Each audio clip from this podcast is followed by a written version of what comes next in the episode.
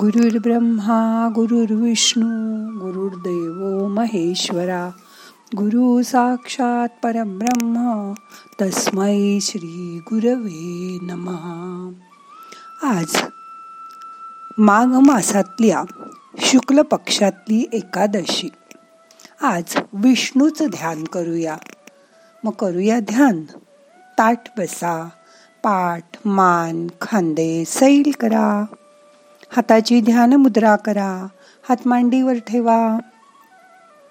आजच्या एकादशीला जया एकादशी असं म्हणतात. माघ मासातील एकादशीला अनन्य साधारण महत्त्व आहे. स्वतः श्रीकृष्णाने पांडव पुत्र युधिष्ठिराला ह्या एकादशीचं महत्त्व सांगितलंय. म्हणून या दिवशी विष्णूला पंचामृती स्नान घालून अभिषेक करावा. त्याची पूजा करावी. पिवळ्या रंगाची फुलं व्हावीत. सहस्र तुळशी अर्चनेचं महत्त्व त्या दिवशी आहेच. विष्णू सुक्त म्हणावं विष्णू सहस्रनामाची आवर्तन करावी. किंवा ओम नमो भगवते वासुदेवाय अशा मंत्राचा जप करावा. मन शांत करावं.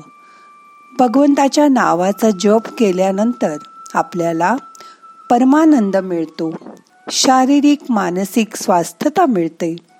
आपल्या जन्मजन्मांतरीच्या पापाचा नाश होतो आणि वैकुंठ धामाची प्राप्ती होते. या एकादशीला शिवाची पण पूजा करतात. उपवास जरी नाही केला तरी दशमी आणि एकादशीला भात खाऊ नये मसूर खाऊ नये असं सांगतात कुणालाही दुःख होईल असे अपशब्द बोलू नका. एकादशीचा दिवस आनंदात शांतपणे व्यतीत करा. आता मन शांत झालंय. पाच मिनटं शांत बसा.